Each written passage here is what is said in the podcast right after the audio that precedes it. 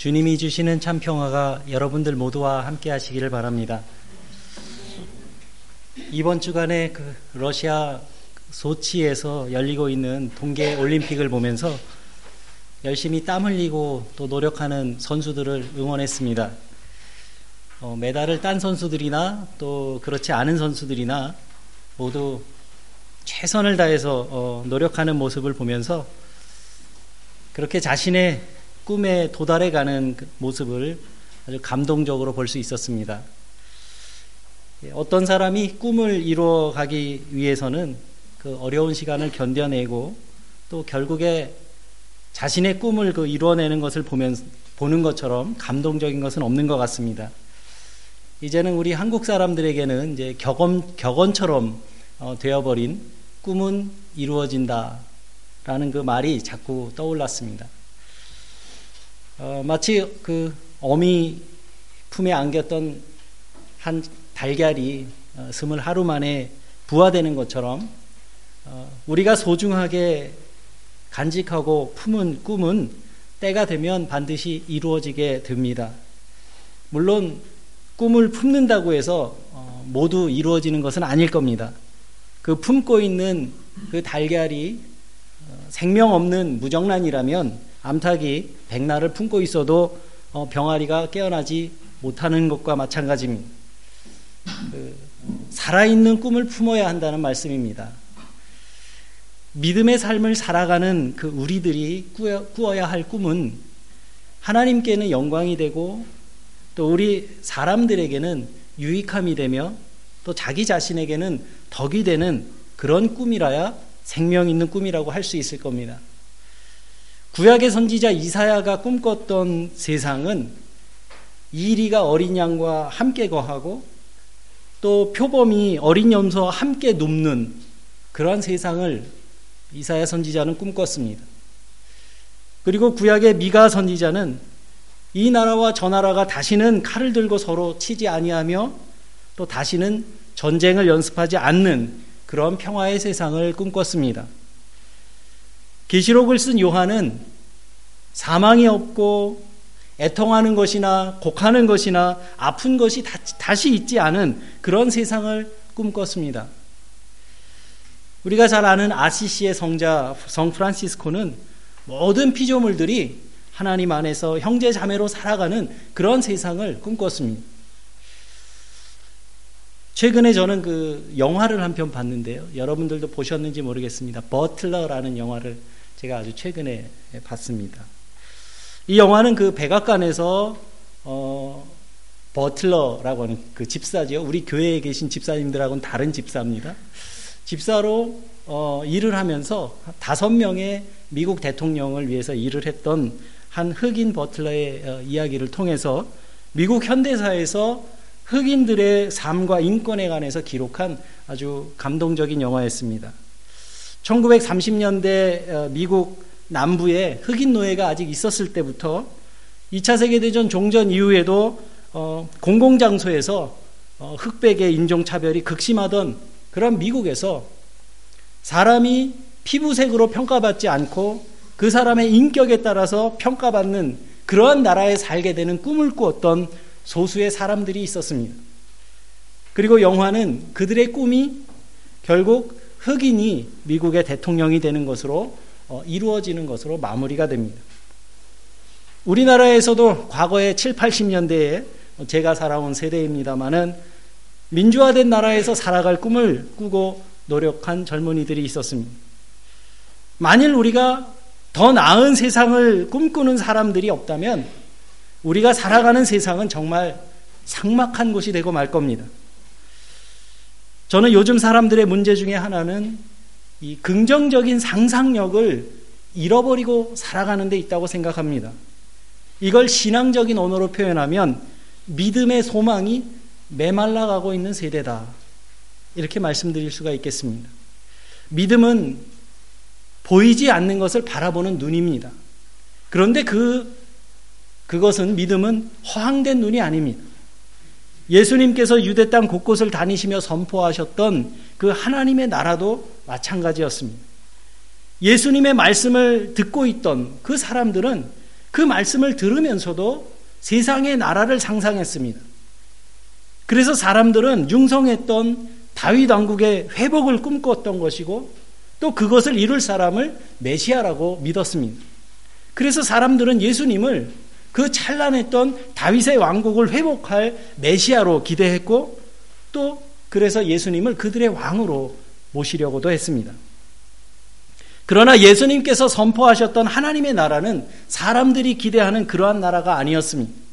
예수님께서는 하나님의 나라를 겨자씨 하나에 비유하시면서 하나님의 나라가 너희 마음속에 있고 또 너희 가운데 있고 하늘 아버지의 나라에 있다 이렇게 말씀하셨습니다. 예수님께서 말씀하신 하나님의 나라는 믿음 없이는 바라볼 수 없는 그런 세상이었습니다. 제가 구약 성경 가운데 가장 소중하게 여기는 책이 있다면 저는 출애굽기를 꼽습니다. 저는 이 출애굽기를 인생 매뉴얼의 압축판이라고 저는 생각합니다. 우리가 성경에서 만나는 많은 이야기들 중에서도 이스라엘 백성들이 애굽에서 나와서 가나안으로 향하는 이 출애굽의 역사는 정말 계시의 역사이고 상징적인 역사라고 우리가 생각할 수 있을 겁니다. 그 속에 무궁무진한 살아있는 삶의 진리가 있습니다. 그리고 인생의 많은 문제에 해답을 줄 수 있는 그런 사건들이 그 안에 담겨 있습니다. 그리고 출애굽의 역사를 보면 믿음이 얼마나 소중한 것이고 또 그러면서도 믿음을 얻는다는 것이 믿음 얻기가 얼마나 어려운 일인지 깨닫게 합니다. 예를 들면 모세가 애굽의 바로왕 앞에 가서 이스라엘 백성들이 제사를 드리러 가야 하니 광야에 좀 나갈 수 있도록 허락해 주십시오 이렇게 청을 합니다. 그러니까 바로왕이 거절하죠. 그래서 하나님께서는 애굽 땅에 왕이라도 어쩔 수 없는 그런 10가지 재앙을 내리십니다. 물이 피로 변하고 개구리가 막 온 땅에 막 넘쳐나고 또 이가 창궐하고 막 파리가 날아다니고 집짐승들이 다 죽고 피부병이 돌고 우박이 내리고 막 메뚜기들이 막 소동을 벌이고 결국에 애굽에 있는 처음 난 것들이 모두 죽임을 당하고서야 바로는 모세의 청을 받아들이게 됩니다. 이런 우여곡절 끝에 이스라엘 백성은 400년 동안 노예 생활로 살다가 이 하나님의 정말 희한하고 놀라운 능력을 통해서 정말 아주 작은 믿음을 얻어가지고 광야로 나가게 됩니다. 그리고 또 광야에 나와서도 홍해가 갈라지는 기적을 보고 반석에서 물이 솟구치는 기적을 경험합니다. 이렇게 당신의 백성들에게 놀라운 기사와 이적을 나타내시는 하나님께서 당신의 백성들에게 원하는 바가 있었습니다. 그게 뭡니까? 그것은 하나님을 믿는 믿음, 하나님만 의지하는 믿음을 갖기를 원하셨는데 그 믿음 얻기가 참 어려웠습니다. 여러분, 예수님의 제자들도 마찬가지입니다. 우리가 신약 성경의 복음서를 읽어보면 예수님께서 많은 기사와 이적을 행하시고 또 하늘 복음을 들려주셨는데 이 성경 말씀을 보면 예수님이 행하신 일들 가운데 대표적인 몇 가지 사건들만을 기록하고 있습니다마는 제자들이 3년 동안 예수님을 아주 지척에서 따라다니면서 얼마나 많은 일들을 보고 또 얼마나 많은 말씀을 들었을까요? 가까운 곳에서 정말 희한하고 놀라운 크고 작은 일들을 겪고 보았을 텐데 그 제자들이 예수님께 한다는 말이 누가복음 17장의 5절의 말씀을 보면 우리에게 믿음을 더하여 주소서 이렇게 간구합니다. 여러분, 믿음을 얻는다는 것이 이렇게 어려운 일입니다. 그래서 주님께서 제자들을 책망하시죠. 너희가 그 많은 일들을 보고도 아직도 믿음을 얻지 못했느냐, 아직도 바른 믿음을 갖지 못했느냐 그렇게 말씀하시지 않습니까?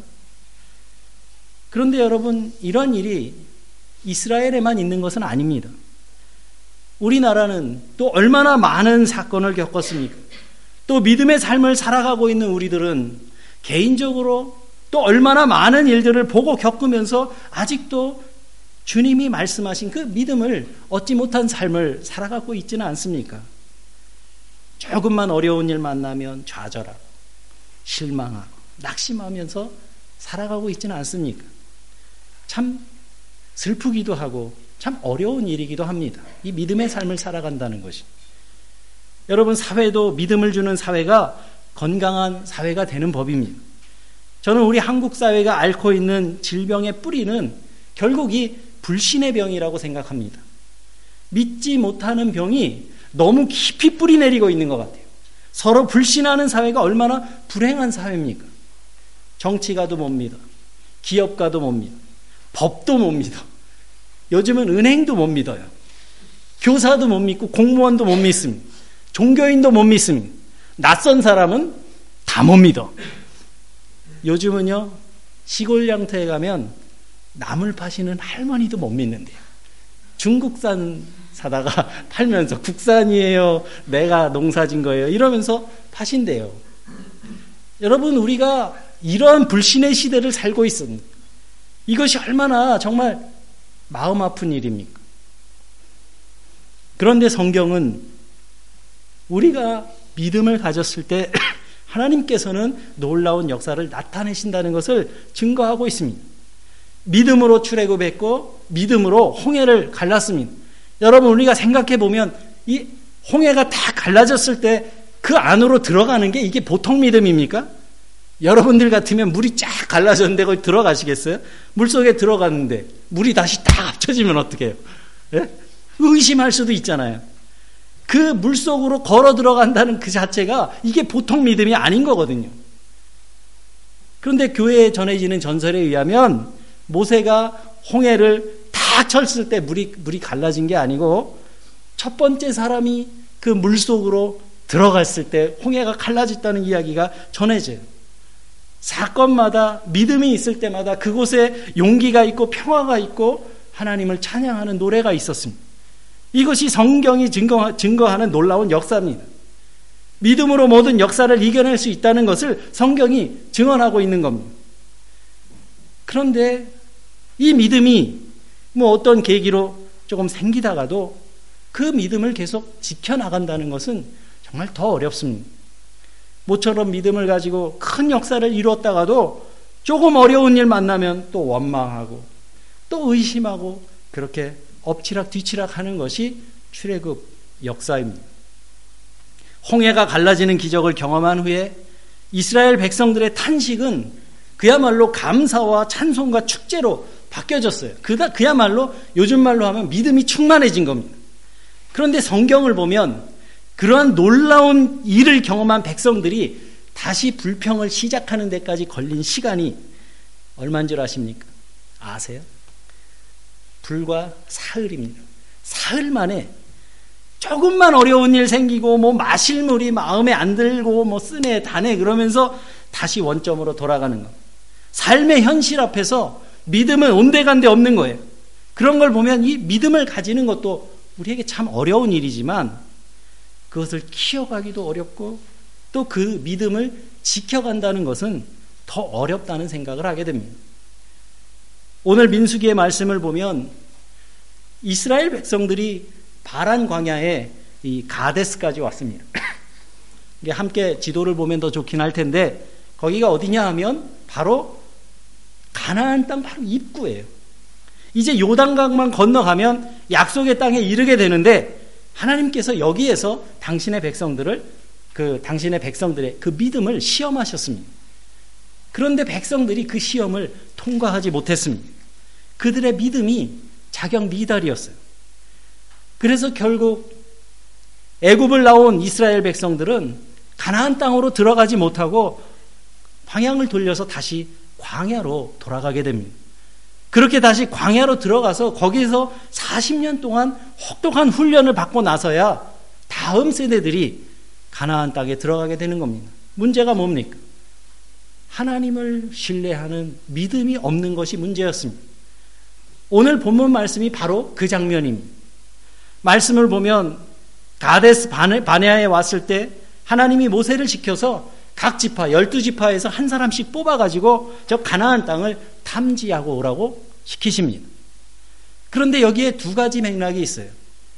본문 이 민수기 말씀에 보면 하나님이 가나안 땅을 탐지하기 위해서 열두 사람을 보내라 그러셨는데 신명기 1장 22절을 보면 이 단어가 탐지가 아니라 정탐이라고 나옵니다. 그런데 이 정탐과 탐지는 뜻이 다른 말입니다. 하나님이 말씀하신 그 탐지라는 말은 히브리어로 투어라고 합니다. 이 말은 한번 둘러보고 알아보라는 겁니다. 이게 요즘 말로 하면 현지 답사를 하고 오라는 거예요. 사전 답사. 그런데 이 정탐이라는 말은 리가르라는 단어를 씁니다. 이 말은 갈 수 있을지 없을지 전략을 세우는 겁니다. 의심을 가지고 보는 겁니다. 할 수 있을까? 없을까?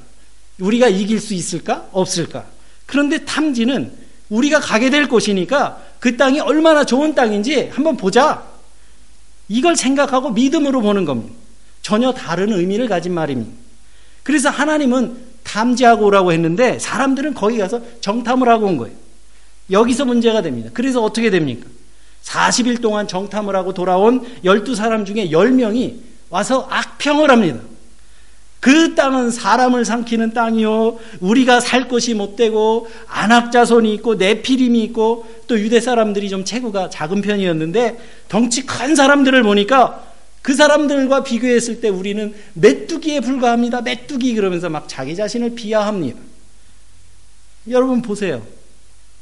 이 사람들의 생각과 말에는 지금까지 하나님께서 베풀어 주신 광야의 길에 함께 하신 그 하나님의 모든 은혜에 대한 믿음이 하나도 없습니다. 기적으로 여기까지 왔는데 그 믿음을 전혀 찾아볼 수가 없어요. 그러다 보니까 이렇게 두려워하게 됐고, 또 하나님의 약속에 대한 믿음을 이들의 모습 속에서 전혀 찾아볼 수가 없습니다. 하나님을 믿는 마음, 하나님의 말씀을 믿는 마음, 하나님의 능력을 믿는 신앙이 전혀 보이지 않습니다. 그래서 그들은 원망을 합니다. 민수기 14장이 그렇게 시작됩니다. 온 회중이 소리 높여 아우성치며 백성들이 밤새도록 통곡했다. 또 사람들은 어려움을 만나게 되니까 지도자인 모세와 아론을 원망합니다. 왜 여기까지 우리를 인도했냐? 심지어는 모세를 죽이겠다고까지 합니다. 그러면서 차라리 종살이하던 애굽으로 돌아가자. 온통 원망과 불평입니다. 그런데 여러분, 백성들이 마지막에는 누구를 원망하는지 아십니까? 하나님을 원망합니다. 주님은 왜 우리를 이 땅에 끌고 와서 칼에 맞자 죽게 하시는가? 여러분, 이것이 믿음 없는 사람의 모습입니다. 그리고 믿음 없는 사람은 절망하게 되어 있습니다. 심지어 차라리 죽는 게 더 낫겠다고 그럽니다. 그런데 여러분, 정말 무서운 거는요, 민수기 14장에서 하나님께서 그런 백성들에게 대답하십니다. 나를 원망하는 이스라엘 자손의 원망을 내가 들었다. 너희가 나의 귀에 들리도록 말한 그대로 내가 반드시 너희에게 행하겠다. 민수기 14장 27절, 28절입니다. 그렇게 하나님 말씀하세요. 내 귀에 들리는 대로 내가 행하리라. 여러분, 정말 두려운 말씀이 아닐 수가 없습니다. 기도하는 우리들은 기도 잘해야 돼요. 그래서 이제 약속의 땅의 문턱에 선 이스라엘 백성들은 결국 그곳으로 들어가지 못하고 다시 광야로 돌아가는 겁니다. 이때부터 안 해도 됐을 그 고달픈 40년의 광야 생활이 시작되는 겁니다. 무엇이 잘못된 겁니까? 믿음이 없어서. 반면에 믿음의 사람 여호수아와 갈렙은 그렇지 않았습니다. 그들은 자기들의 옷을 찢으면서 사람들 앞에서 큰 소리로 외쳤습니다. 우리가 돌아보고 온 그 땅은 사람을 죽이는 땅이 아니라 아름다운 땅이라는 겁니다. 만약에 하나님이 우리를 정말 기뻐하신다면 틀림없이 그 땅으로 우리를 인도해 주실 거라고 그렇게 말합니다. 여호수아와 갈렙은 백성들이 두려움에 사로잡혀서 하나님을 망각하고 있다는 것을 지적하면서 그 하나님을 기억하라고 말합니다. 그러나 사람들은 하나님을 신뢰하기보다는 자기 안에 두려움을 더 신뢰합니다. 그들은 애굽에서 그리고 광야에서 하시는 그 하나님의 놀라운 일들을 많이 경험했지만 가장 믿음이 필요했던 그 시간에 하나님을 잊어버리고 맙니다. 10가지 재앙을 내려서 애굽왕 바로를 굴복시켰던 하나님, 넘실대는 홍해바다를 갈라 당신의 백성들로 하여금 마른 땅을 지나듯 바다를 건너게 하셨던 그 하나님, 먹을 것이 없을 때 만나를 내리시고 마실 물이 없을 때 반석에서 샘물이 솟게 하셨던 그 하나님을 사람들은 잊은 겁니다. 여호수아와 갈렙은 필사적으로 그들에게 하나님이 살아계심을 증언하려고 합니다. 여호와를 거역하지 말라. 그 땅 백성들을 두려워하지 말아라. 그들은 우리의 밥이다. 그들의 보호자는 그들에게서 떠났지만 여호와는 우리와 함께 하신다. 하지만 믿음 없는 백성들은 이 땅으로 인도하신 전능하신 하나님 대신 자기 안에 두려움과 그 부정적인 생각을 더 신뢰합니다. 안 될 거야.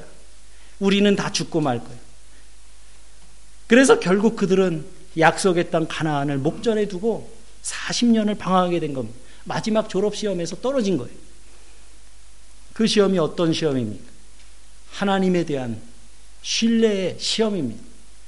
여러분, 목적지에 이르는 가장 빠르고 좋은 방법은 그곳을 향해서 한 걸음씩 나아가는 겁니다. 때로는 두렵고 때로는 외롭고 때로는 힘에 부칠 때도 있습니다. 하지만 그 길이 가야 할 길이라면 우리는 울면서라도 가야 됩니다. 그런데 그 길이 하나님이 인도하시는 길이라면, 하나님의 약속을 성취하기 위한 길이라면 더더욱 그렇지 않겠습니까? 높은 산에 오르는 사람들도 그렇습니다. 적박하고 메마른 사막을 횡단하는 사람들도 그렇습니다. 한 걸음 한 걸음 목표를 향해 나갑니다. 봐라, 하나님이 우리에게 주시겠다고 하신 그 땅은 적과 꿀이 흐르는 땅이다. 거기에서 실과를 가지고 와서 사람들 앞에 보여주면서 자랑합니다. 아주 큰 과실의 열매가 있는 이런 아름다운 땅이다. 여기는 우리가 들어가서 살 땅이니까 그렇게 좋은 것만 본 겁니다. 그리고 우리가 이길이라. 또 한 가지, 그들은 우리의 밥이다. 이제 밥상 차려놨으니까 먹으면 되는 겁니다. 얼마나 놀라운 믿음입니까? 하나님이 우리와 함께 하시고 하나님이 기뻐하신다면 저 땅은 우리 거다. 우리는 이제 기뻐하고 축제하면서 감사하자. 이게 여호수아 갈렙의 말입니다. 우리는 갈렙과 여호수아에게서 긍정적이고 소망적이고 적극적인 믿음의 모습을 봅니다. 믿고 보면 우리는 다른 세상을 볼 수 있습니다. 여러분, 이 세상에 문제가 많죠. 우리가 살아가는 세상 문제 많습니다. 무엇이 문제겠습니까? 믿음이 문제 아니겠습니까? 또 하나는 그 믿음이 주는 신용의 문제입니다. 하나님을 제대로 믿을 때 그 사람도 믿을 수 있는 사람이 되는 거거든요. 오늘 우리들이 걱정하는 게 뭡니까? 도대체 믿을 수 있는 것이 없는 거예요. 제가 3월 초에 한국 다녀오려고 그러는데 가서 먹거리가 좀 걱정이 돼요. 믿을 수가 없어요. 이게 또 방사능에 오염된 회를 주진 않을까, 막 이런 생각. 못 믿겠는 거예요, 세상이. 믿을 만한 일이 하나도 없는 것 같아서, 그래서 우리가 낙심하며 사는 거 아니겠습니까? 자, 이제 우리는 생각해야 됩니다. 하나님의 능력과 하나님의 지혜와 하나님의 사랑과 하나님의 약속, 이것을 우리가 신뢰하게 될 때, 과거에 역사하셨던 하나님, 지금도 나와 함께 계시고 또 장차 미래에도 나와 함께 하실 그 하나님의 역사와 그분의 능력과 그분의 약속이 우리들 삶 속에서 이루어져 가는 것이 아니겠습니까?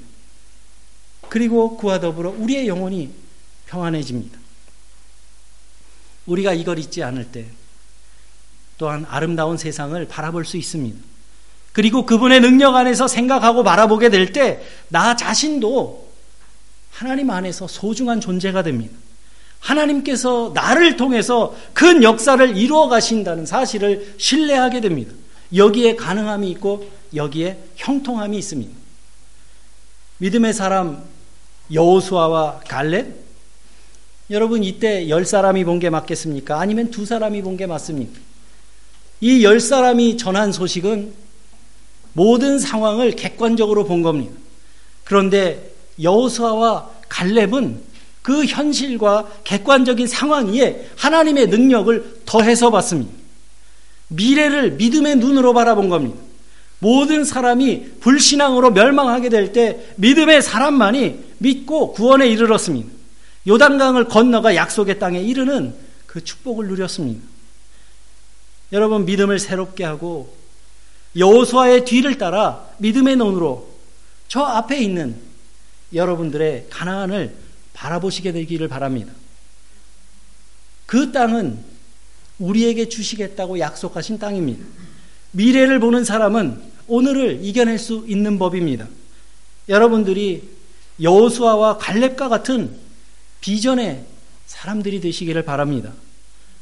믿음이란 하나님의 꿈을 자신의 꿈으로 삼아서 살아가는 것을 말합니다.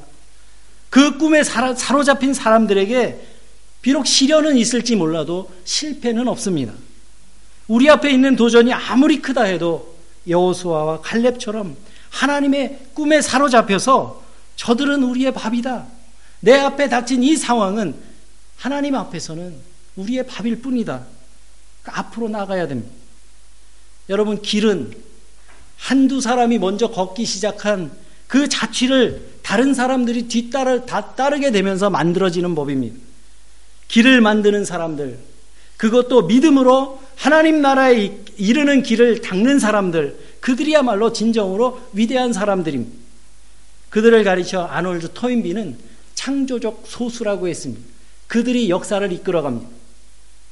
그와 같이 우리가 기어코 가야 할 새로운 세상은 끝내 꿈을 버리지 않는 사람들에 의해 열려지게 될 것입니다.